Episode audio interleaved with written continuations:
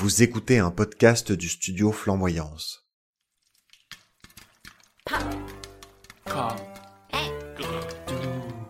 Eh ben, bienvenue à l'épisode numéro 12 de notre super podcast Popcorn et Gredou. Popcorn et Gredou, bienvenue Popcorn et Gredou, c'est une émission où deux amis discutent de deux films. 12 épisodes en 12 mois. Ça veut dire que Popcorn et Gredou célèbre sa première année d'existence. Wouh Merci, merci à tous nos éditoristes qui nous soutiennent depuis le début, ainsi qu'aux nouveaux qui nous découvrent aujourd'hui. Sans vous, on n'aurait pas fait tout ce chemin et on a hâte de le poursuivre en votre douce compagnie.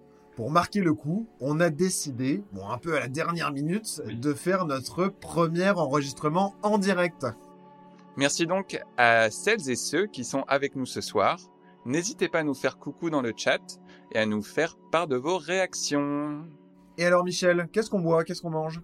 Euh, bah, qu'est-ce qu'on mange? On s'est mangé un petit sandwich avant, mais là, qu'est-ce qu'on boit? Eh bien, une ch'ti IPA. C'est bien ça, Louis? C'est exactement ça, une ch'ti IPA. Alors n'oubliez pas, consommez de l'alcool avec Modération et buvez pas trop tout simplement. et euh, surtout euh, pas avant l'âge légal. Voilà, on n'est pas vos parents, donc en fait vous faites ce que vous voulez. Voilà. On s'en fout un peu, mais quand même. Euh, pour votre santé physique et mentale, respectez-vous. Alors, euh, avant de se lancer dans l'épisode, euh, on a un petit rappel, c'est que pour permettre à plus de monde de profiter de nos épisodes, euh, ils sont désormais en deux parties. Une première partie garantie sans spoiler, et une deuxième partie où on divulgage sans complexe. Bienvenue donc dans la première partie de cet épisode. Et en cette fin d'année, et suite à l'épisode 11 qui parlait de films au thème lourd, nous avons décidé de choisir un thème qui redonne du peps. La révolte. Euh,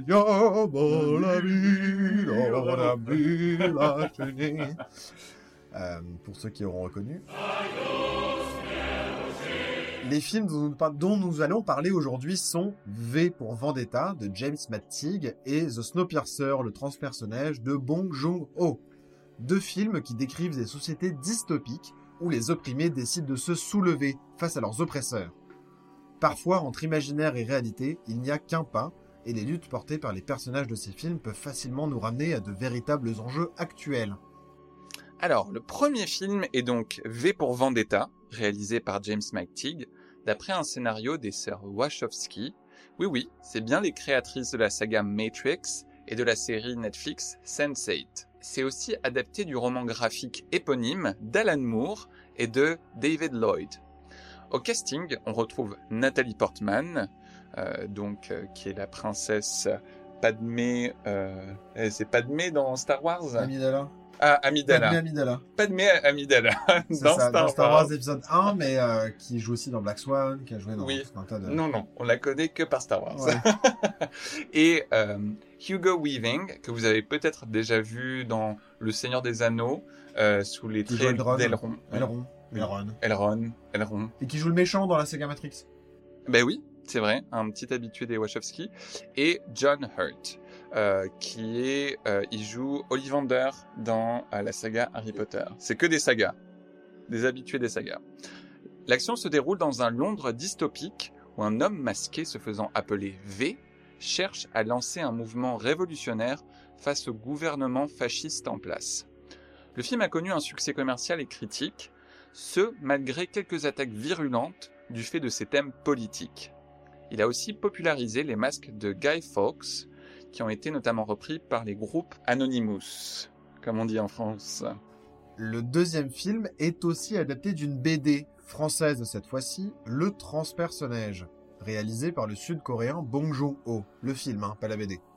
Son nom vous est peut-être familier car elle a aussi écrit et réalisé le film Parasite, qui a connu un énorme succès mondial en 2019, surtout après sa nomination et avoir remporté la Palme d'Or du Festival de Cannes.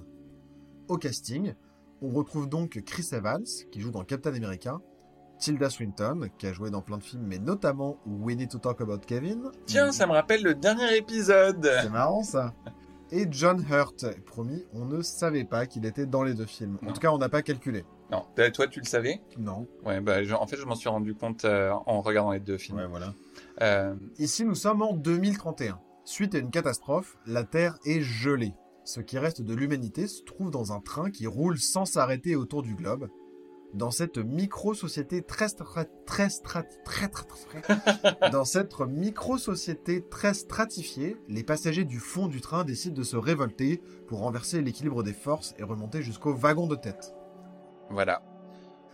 Pour commencer cette partie sans spoiler, on va peut-être se baser sur les bandes annonces des épisodes, enfin Mais des épisodes des films, et donc je vous propose tout de suite de commencer par regarder les bandes annonces de chacun de ces films. On commence par lequel, Michel? On va commencer par euh, V pour Vendetta. Allez, c'est parti. Je voudrais ne pas être effrayée tout le temps, mais. J'ai peur.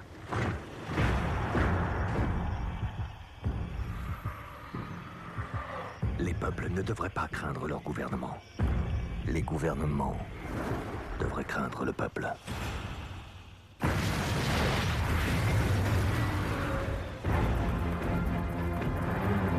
Tout contrevenant arrêté pour viol de couvre-feu sera poursuivi sans clémence et sans faire d'exception. Tu violes le couvre-feu là, tu le sais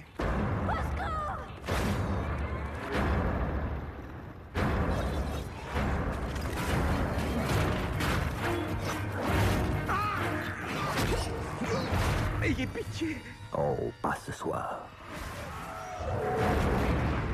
Qui êtes-vous?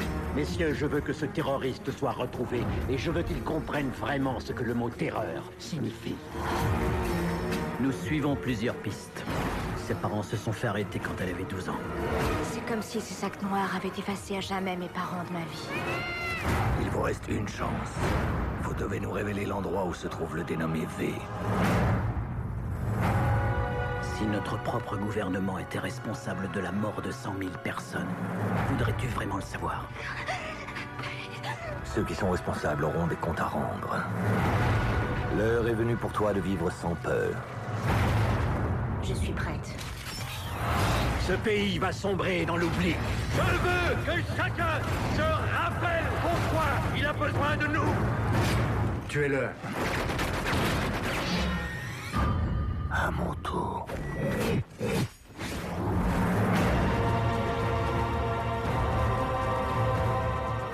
J'ai eu soudain l'impression que tous les événements étaient liés. Nous suivons tous le même chemin. Est-ce que nous sommes prêts? Un seul verdict. La vengeance.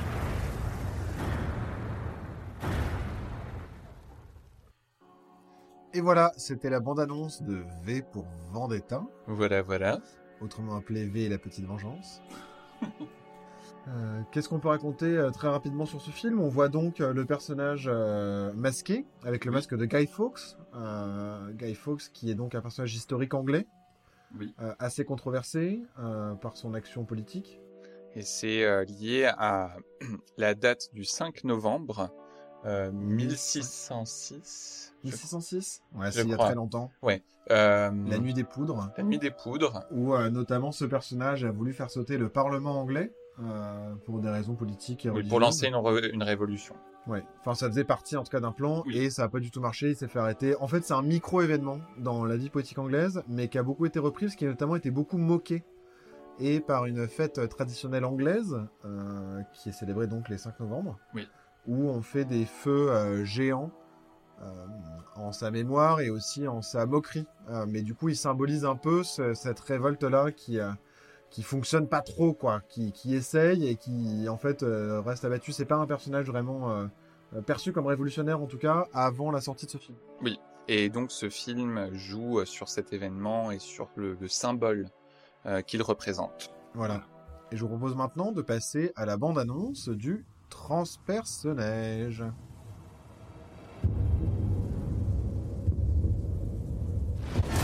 Passagers, j'ai ma place à l'avant. Vous avez la vôtre à l'arrière. Restez à votre place. C'est son monde C'est pas encore le moment. Tu penses que c'est quand le moment Bientôt. Les flingues sont pas chargées précédentes révoltes ont toutes échoué à cause de ça. Donc tu suggères D'ici jusqu'à l'avant du convoi. Le tout d'une seule traite. Le train et le monde. Nous sommes l'humanité. Je suis pas un leader. Curtis, c'est ton destin. Et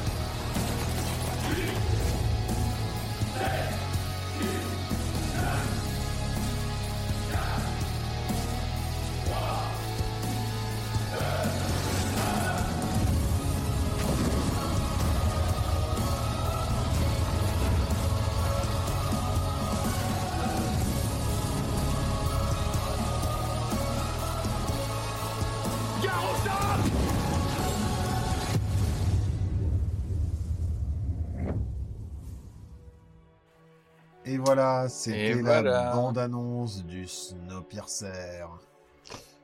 Bon, annonce qui n'est pas très bonne, je trouve.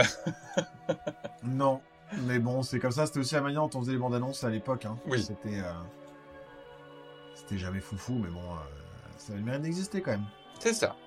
Euh, Alors, qu'est-ce qu'on voit du coup dans cette bande-annonce, Louis? Eh bien, écoute, dans cette bande-annonce, on voit, euh, bah donc, en fait, ce train, ce train qui fonce à vive allure, avec cette société, comme on le disait, qui est stra- très stratifiée. Très stratifié. Euh, non, avec euh, des passagers riches à l'avant du train, des passagers pauvres à l'arrière du train, et euh, qui se révoltent en fait contre euh, contre l'ordre établi et qui essayent de renverser Mm.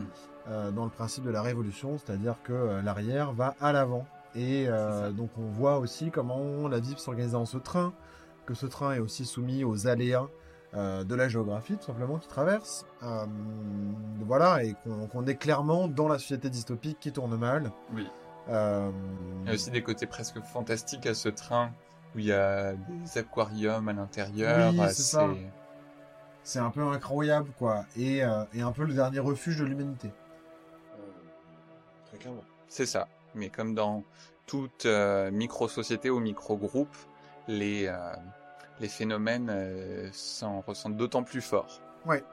Et du coup, moi, ça me fait penser un peu, en fait, tout ça à la vague des films euh, tirés de comics, quand même, qu'il y a eu Mhm. euh, pendant toute une période, euh, notamment des comics de Frank Miller et d'Alan Moore, enfin, Oui. scénarisés et- par Frank Miller et par Alan Moore, même si Frank Miller souvent faisait le dessin, c'était pas le cas d'Alan Moore. Oui. J'ai trop beaucoup, beaucoup trop dit Frank Miller et Alan Moore, donc je leur dis une dernière fois Frank Miller et Alan Moore. Frank Miller et Alan Moore. Non, non, mais, mais en gros, je trouve que ça correspond bien à cette vague-là et le transpersonnage. Pour moi, on rentre euh, aussi dans cette logique-là. C'est un film qui est quand même relativement euh, récent, qui est plus récent que, Oui. que, que V pour Vendetta. Oui, V pour Vendetta est sorti en 2006 euh, et le transpersonnage en 2013. Ouais, donc il y a quand même du temps qui s'est écoulé. Il y a eu toute une vague quand même d'adaptations de comics par Zack Snyder, par. Oui, c'est vrai. Après, je trouve que le God transpersonnage, c'est un peu différent parce que c'est une BD française, c'est pas un comics. Oui, mais c'est quand même c'est construit comme un comics, c'est en quatre tomes, c'est euh, vraiment, Mm. on- c'est, enfin je sais pas si tu l'as lu du coup. Non. Mais euh, c'est vraiment, ça ressemble. Tu veux dire, si tu sais pas, tu peux tout à fait croire que c'est un comics américain. C'est un format comics, c'est pas un format euh, franco-belge quoi. D'accord. C'est pas en 46 pages, c'est un certain nombre de pages qui est plus long, qui est, Hmm. on parlerait en France, on parlerait de romans graphiques, mais comme Oui. on parle souvent des, des comics euh, d'Alan Moore par exemple, on les qualifie souvent de romans graphiques. Oui, c'est vrai. Euh, on est plus dans le roman graphique que dans la BD, quoi. Et donc, Ouais, c'est ouais, un ouais, peu une filiation dans ce sens-là. Ok, intéressant. Et malgré tout, c'est un mode de production euh, complètement euh, classique américain. Oui. Euh, là, en l'occurrence, avec un réalisateur étranger, mais ce qui n'est pas la première fois euh, que Hollywood fait appel à des réalisateurs étrangers euh, pour leur permettre de percer, en tout cas les faire Mhm. venir sur le territoire. Euh, et avec Bong Joon-ho, d'ailleurs, ça a fonctionné parce qu'après, il a pu euh, se faire une place dans le cinéma américain et notamment de financer, euh, de faire Okja, par exemple. Mais il s'était déjà fait remarquer, et je veux dire, euh, le transpersonnage, forcément, ça lui a donné d'autant plus une plateforme pour montrer euh, l'étendue de son talent. En fait, une plateforme internationale. Mais il s'était déjà fait euh, repérer, je pense, dans le milieu du cinéma, euh, avec euh, The Host. Oui, oui, mais qui est une production euh, coréenne. Oui, oui. Et, Et aussi Memories of Murder. Oui, qui est aussi une production coréenne. Oui, oui. Et, et, et malgré tout, Hollywood fait venir des réalisateurs à succès dans leur pays par des Mhm. films qu'ils aiment bien pour avant les faire passer par la machine Hollywood pour Ouais. un test sur un film avant de les faire aller euh, ailleurs. C'était le cas, je sais pas, d'Alexandre, pour les Français, par exemple, Alexandre Aja Oui. est tout à fait passé par ce, par ce système-là où il a fait des films français qui ont marché et après ils l'ont fait venir à Hollywood, ils ont fait confirmer ou infirmer le succès. Et par exemple, c'est ce qui a pas fonctionné, le mec qui a fait euh, Hitman. Euh, Xavier Gans, c'est Ouais, euh, je sais plus s'il l'a fait ou s'il l'a produit. Mais je crois que c'est lui qui l'a réalisé. Et en fait, Xavier Gans, ça a pas trop euh, connu Ouais. succès parce qu'il a voulu lui faire son film d'auteur en mode de production français et on lui a fait comprendre qu'Hollywood c'était Hollywood quoi. Ouais. Et que tu fais pas ce que tu veux. Et par exemple, Alexandre Aja s'est plus facilement accommodé et a plus facilement compris comment tu gérais une production hollywoodienne.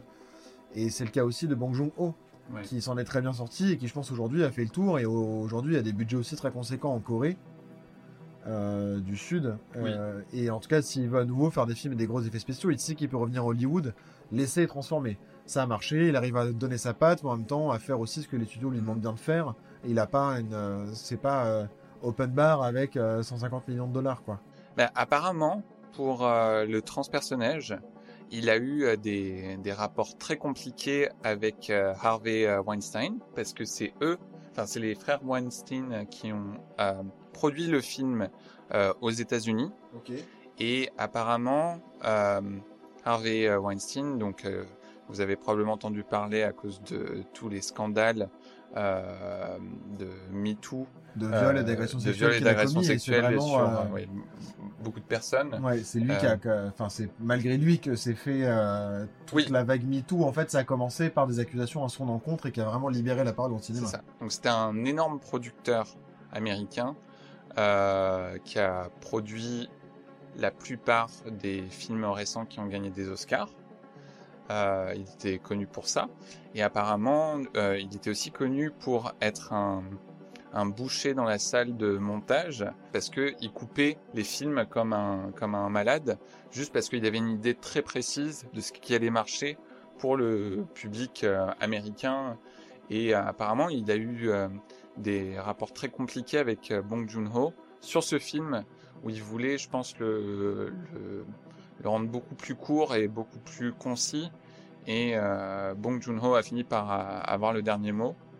Euh, mais, Ouais, malgré tout, on sent ouais. ça sans, sans divulgacher, mais on sent quand même que le film est pas. qu'il y a eu plus d'intention que, que ce qu'on trouve à l'écran. Oui. Ça, clairement. Mais euh, voilà. V pour Vendetta, euh, alors j'ai lu qu'à la base il devait sortir plus tôt, euh, je pense un an plus tôt, mais euh, donc vous l'avez vu ou peut-être entendu dans la bande-annonce, il ça, ça se passe à Londres, il y a des explosions, et il est sorti en 2006, et apparemment sa, sa sortie au- aurait été repoussée à cause des attentats qui ont eu lieu à Londres en 2005. Ah, d'accord. Ouais.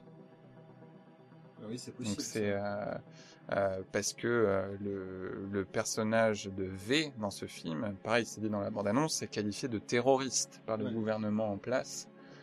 Donc c'est un sujet assez sensible à l'époque. D'accord. Eh ben, je ne savais pas ça. Que c'en était à ce point.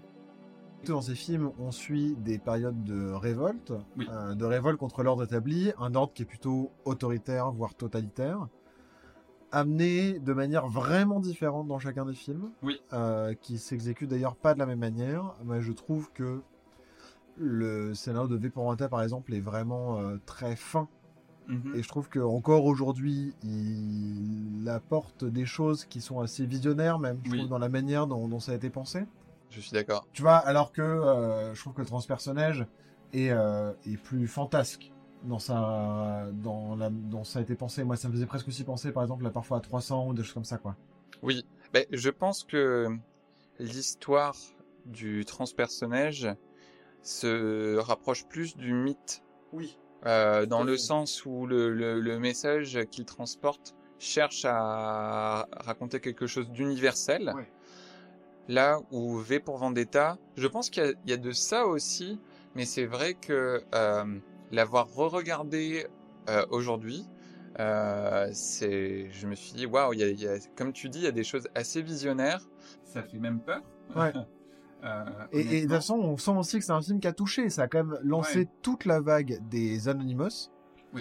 Euh, En tout cas, le, la- la- le truc avec les masques. Oui, euh, et, et ça a vraiment donné une nouvelle ampleur quand Anonymous s'est saisi de, ce, de ces symboles-là, et du masque de Guy Fawkes, etc. Ça a vraiment donné une nouvelle ampleur au projet, et ça l'a rendu très très populaire. Oui. Et ça répondait aussi, je pense, à des questionnements que se posaient un certain, un certain nombre de citoyens, Mm. et qui savaient pas comment le transmettre en action, et en se disant, euh, malgré tout, on retrouve des choses euh, alors, pour Vendetta, on est, on, on est vraiment plus dans cet ordre-là, mais on, des choses de l'ordre du complot d'État, etc.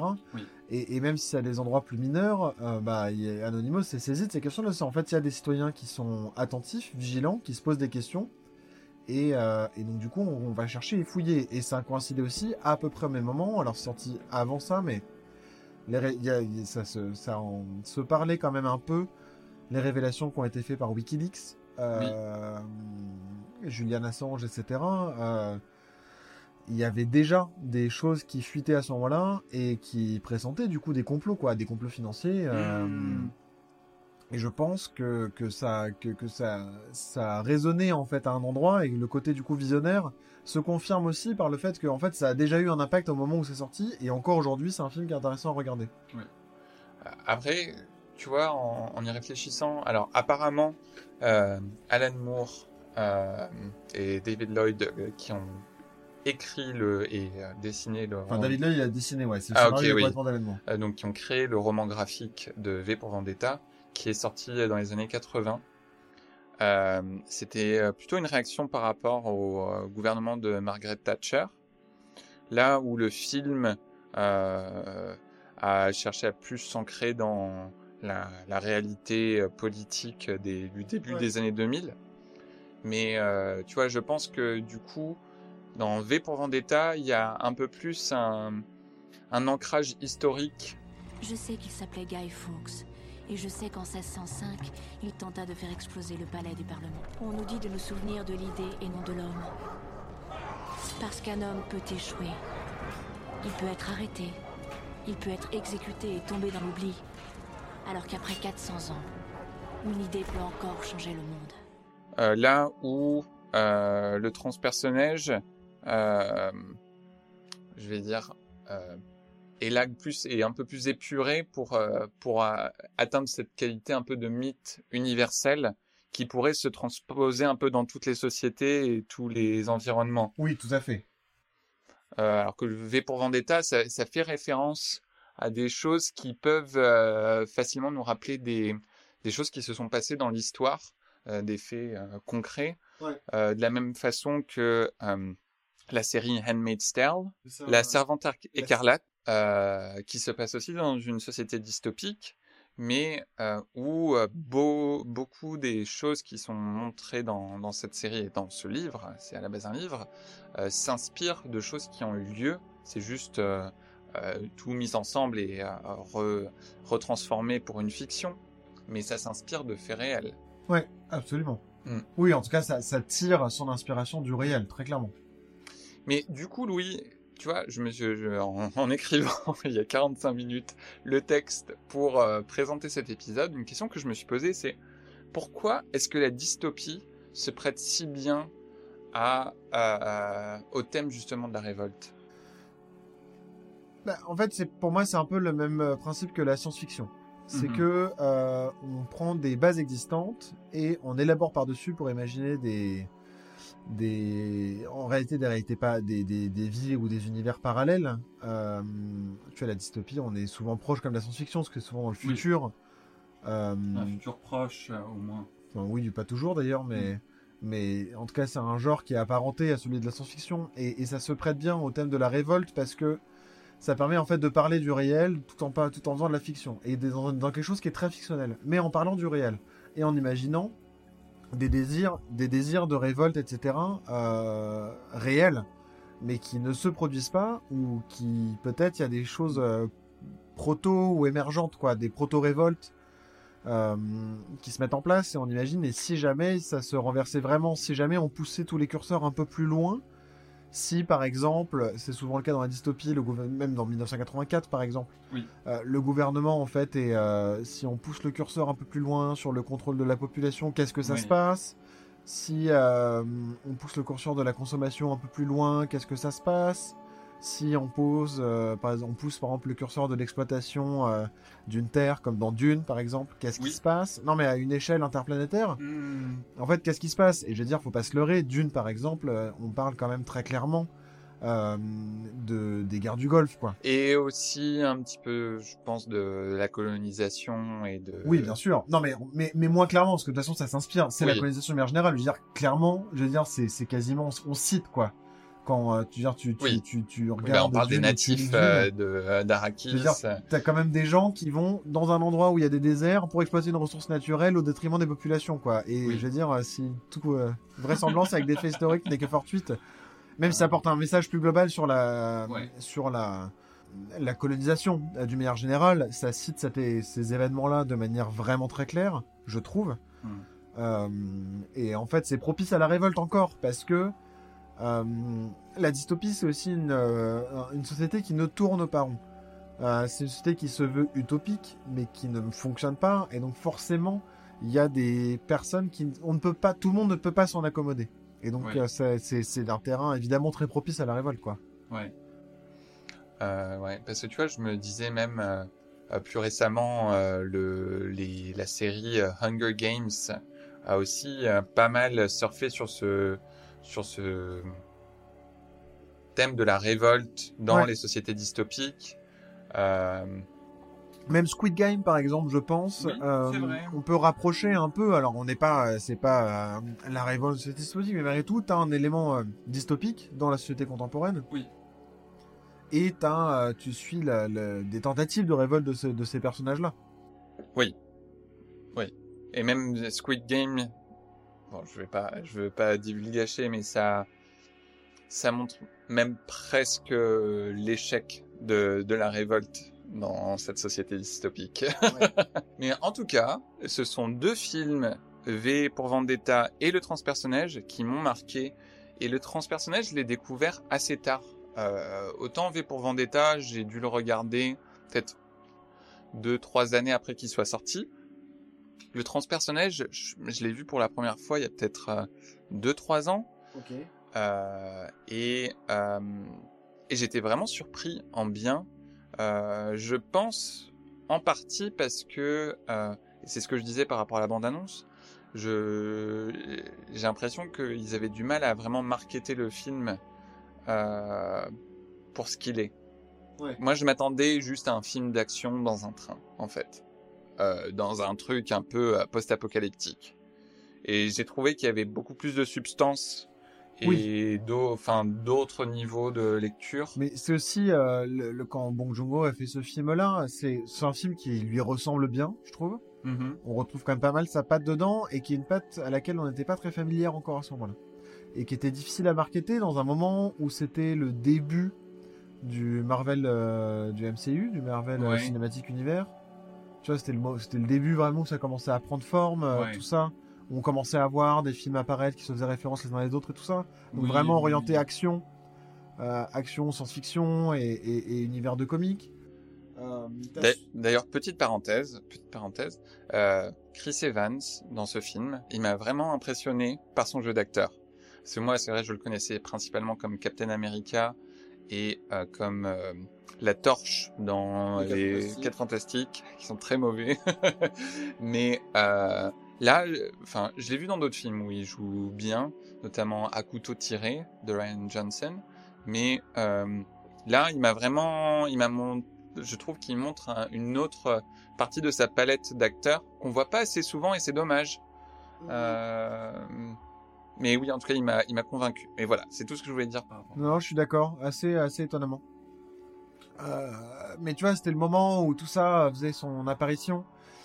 Et on savait pas en fait comment marketer, vraiment marketer comme un film d'action, mais parce que je pense qu'il n'y avait pas trop de repères encore à ce moment-là pour identifier ce genre de cinéma. Oui. C'est-à-dire où on est, c'est quand même du cinéma qui est très populaire, euh, qui a vocation à être populaire et à rester populaire, Oui. mais euh, qui aborde les choses de manière différente, qui aborde des thématiques profondes tout en restant dans une part d'action qui est assez importante. Euh, je sais pas, quand on regarde The Host par exemple, on est Memories of Murder est un peu différent, mais The Host par exemple, c'est vraiment ça. C'est un film de monstre, Oui. action horreur, vraiment, je sais pas, on pourrait comparer ça à Alien 2 par exemple. Ouais. Mais Euh, mais, mais tu vois, on est un peu dans le même genre de film, mais, mais c'était, ça se faisait pas tant que ça, avec malgré tout un fond de société, ça parle quand même beaucoup de ça, et c'est des choses qu'on retrouve là dans le transpersonnage, Mm. et qui n'étaient pas très habituelles pour le public à ce moment-là, et je pense pour les publicitaires. Et, et c'est vrai que c'est euh, une spécificité du euh, cinéma sud-coréen que j'ai vu, en tout cas auquel j'ai été exposé, euh, parce que je connais pas tout le cinéma sud-coréen, mais il y a, ils, en tout cas, euh, ils ont une sensibilité qui fait qu'ils mélangent très bien des genres différents, enfin qui je pense sont beaucoup plus séparés dans les cinémas occidentaux, notamment le genre action et euh, drame social. Euh, pour eux, c'est pas un problème de mélanger ces deux genres. Euh, et je pense que c'est c'est quelque chose qui rend ce cinéma un peu rafraîchissant à, no- à nos- à notre sensibilité de d'occidentaux. Euh, et c'est peut-être de, de, de ça un peu euh, euh, dont tu parles vis-à-vis du cinéma de euh, Bong Joon-ho et où il savait pas comment Oui. le marketer. Et donc, ils l'ont marketé comme un film d'action, et d'ailleurs, Oui. la bande-annonce qu'on a regardée ensemble, c'est clairement un film d'action, quoi. C'est ça. On a l'impression que c'est que ça, alors qu'en fait, le film offre quand même des choses vraiment différentes, y compris avec des vrais moments de pause, quoi, où c'est pas, on est, alors il y a des trucs très, très action, mais euh, dire, le film est loin de n'être qu'une succession de scènes d'action, quoi. Tout à fait. Et, et ça prend un contre-pied différent de ce qu'avait pu faire, par exemple, Paul Verhoeven, il a pris le film d'action dans un autre sens avec Starship Troopers, par exemple. Euh, mais là, c'est encore fait d'une manière différente, quoi. Ouais, alors que V pour Vendetta, je pense rentre un peu plus dans les euh, euh, dans le modèle du film hollywoodien. Malgré tout, je je te disais euh, bah, hier soir quand on le regardait ensemble, ça, ça, m'étonne quand même que ce film ait été produit par Hollywood en 2006 euh, parce que il y a un côté très radical dans ce film que je trouve on, on voit moins souvent au cinéma euh, dans le, le cinéma populaire euh, aujourd'hui. Radical dans quel sens? Bah, je trouve que les thèmes euh, euh, politiques, ils, ils prennent des positions euh, plutôt que de rester dans une espèce de, on prend une petite position, mais en fait on reste dans le consensus. Euh, tu vois, euh, il y a le, le, le, le personnage de V a une posture euh, très radicale dans sa façon de mener la révolution. Euh, c'est pas, on le voit dès la bande-annonce, c'est pas très pacifique, euh, mais c'est pas, ça tombe pas non plus dans le, le, le truc bête et méchant. Euh, je dirais un peu à la Batman où en fait il va juste casser la gueule de tout le monde. En consacrant un court instant de notre vie quotidienne à nous asseoir et à bavarder un peu. Il existe bien sûr des personnes qui ne veulent pas que nous parlions. Batman sorti un an avant, par exemple. Oui, non mais il faut le rappeler. Et, et je me disais, d'ailleurs en le regardant, il y, a un- il y, a, il y a un côté euh, aussi euh, justicier masqué, Ouais. mais qui détourne Ah bah, qui- coup, ouais, ouais, ce, ce truc. Et je pense, j'en sais rien, hein, mais Alan Moore notamment, très, euh, régulièrement euh, exprimé son désamour vis-à-vis de l'œuvre de Frank Miller, euh, qui, a, qui a beaucoup travaillé sur Batman. Ouais. Et je me demande s'il n'y a pas, y a pas quelque chose de ça aussi, où c'est, aussi un vigil, euh, comment dire, un vigilante, Oui. Je suis pas spécialiste Un, euh, super-héros. un justicier masqué, euh, quelqu'un qui décide de prendre la justice euh, Ouais, euh, de faire entre justice ses lui-même, mains. Oui, de Ouais. faire justice lui-même, euh, tout comme Batman le fait, Ouais. mais où il y a, il y, a un- il y a un côté plus euh, détourné. Ouais, tout à fait. Non, mais je suis d'accord et je pense que c'est un peu le, le ce qu'aime faire euh, Alan Moore spécifiquement, en tout cas, de jouer avec ces codes-là. Oui, on le retrouve notamment dans Watchmen, Ouais. où il détruit totalement la, la figure du super-héros. Ah oui, c'est le moins qu'on puisse dire. Ouais. Mm. Pour terminer cette partie, Michel, sans divulgachage, est-ce que tu peux me donner ton avis sur chacun de ces films?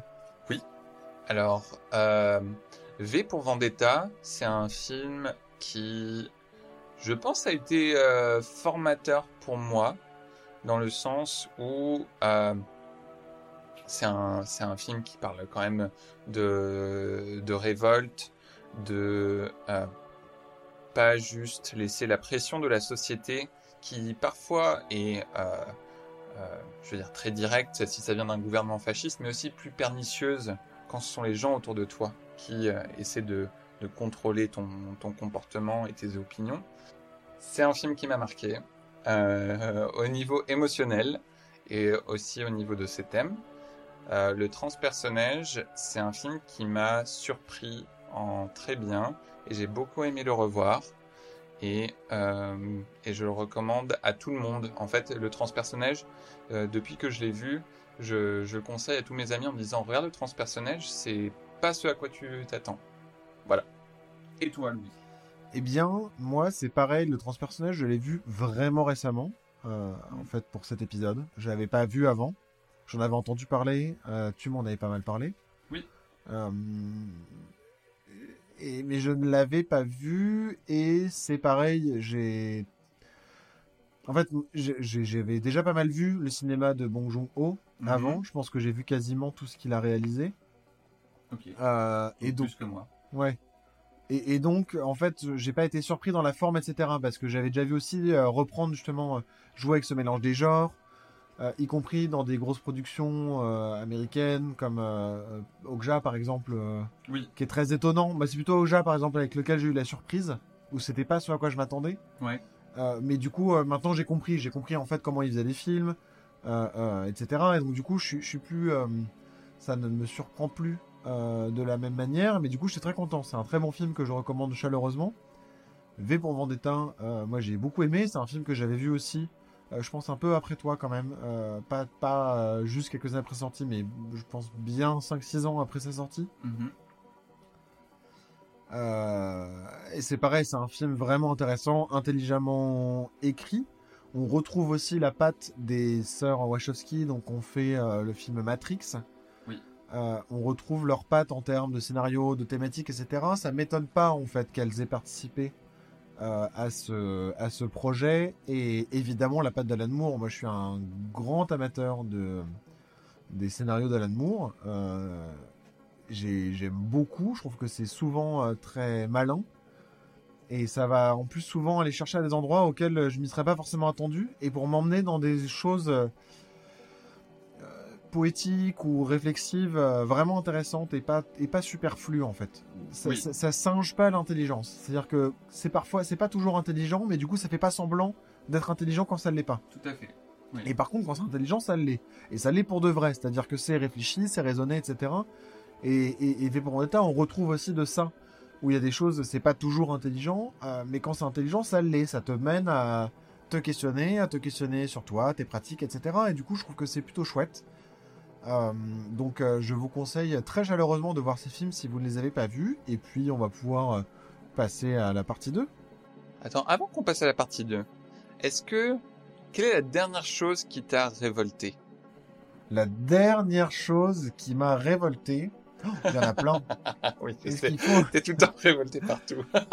est-ce qu'il faut vraiment compter Euh, La dernière Bon, chose. une, une des choses, c'est une non, des mais- dernières choses qui t'a révolté. je vais réfléchir quand même. La dernière chose qui m'a révolté. euh, Là récemment, bah, c'était euh, aujourd'hui. C'est un des rendez-vous que j'ai eu aujourd'hui. C'est un milieu, donc celui du spectacle vivant, où il y a beaucoup d'entre-soi, où ça tourne beaucoup en rond et où on se raconte beaucoup avec de l'argent qui n'est pas le nôtre, parce que c'est quand même des choses qui sont financées par de l'argent, euh, en grande majorité par de l'argent public, au moins à moitié, et souvent c'est plutôt 70-80%, euh, par de l'argent public, et en fait euh, prétendre que c'est son argent pour s'amuser et à faire à se faire plaisir entre soi, euh, moi ça m'avait un peu fatigué et j'ai retrouvé de ça tout à l'heure. Mhm. Et donc c'est je dirais la dernière chose qui m'a révolté. Alors c'est une petite révolte, mais c'est la dernière chose qui m'a révolté. Et toi? Ne me regarde pas comme ça. hein? C'est toi. c'est ça, non mais merci quoi. Je dirais, c'est un, un truc plus euh, en- ancré dans le quotidien, mais euh, j'ai dû euh, m'occuper de quelqu'un dans ma famille qui est âgé et d'amener cette personne à l'hôpital. Et euh, euh, tout, tout s'est bien passé, bien heureusement. C'était pas quelque chose de très sérieux, mais euh, quand cette personne de ma famille est sortie et qu'on est venu la chercher, son pansement avait été mal fait et elle saignait partout. Et je trouvais qu'il y avait une totale indifférence euh, de la part du... Bah, c'est même pas du personnel soignant parce que le personnel soignant a fait son, a fait son rôle. Euh, mais c'était un petit peu comme bah ouais c'est une, une vieille personne euh, sa main est en sang on en a un peu rien à foutre on a dû insister pour que quelqu'un vienne faire refaire son pansement et ça m'a révolté je me suis dit euh, toute personne a droit à un respect minimum et voilà ça m'a révolté Ouais, c'est assez dur, ouais. et tout s'est bien passé on est venu lui refaire un pansement et l'infirmière était très gentille Ah bon, bah ça va. voilà c'est fini Mais bon, c'est vrai que c'est un vrai sujet. Hein. Et ben retrouvons-nous dans l'autre épisode de Popcorn et Gredou, la partie 2 avec spoil. Euh, Donc on reprend pas la première, hein, c'est vraiment la suite. Oui. Euh, on se retrouve tout de suite. Ciao ciao. Ciao, bye bye bye.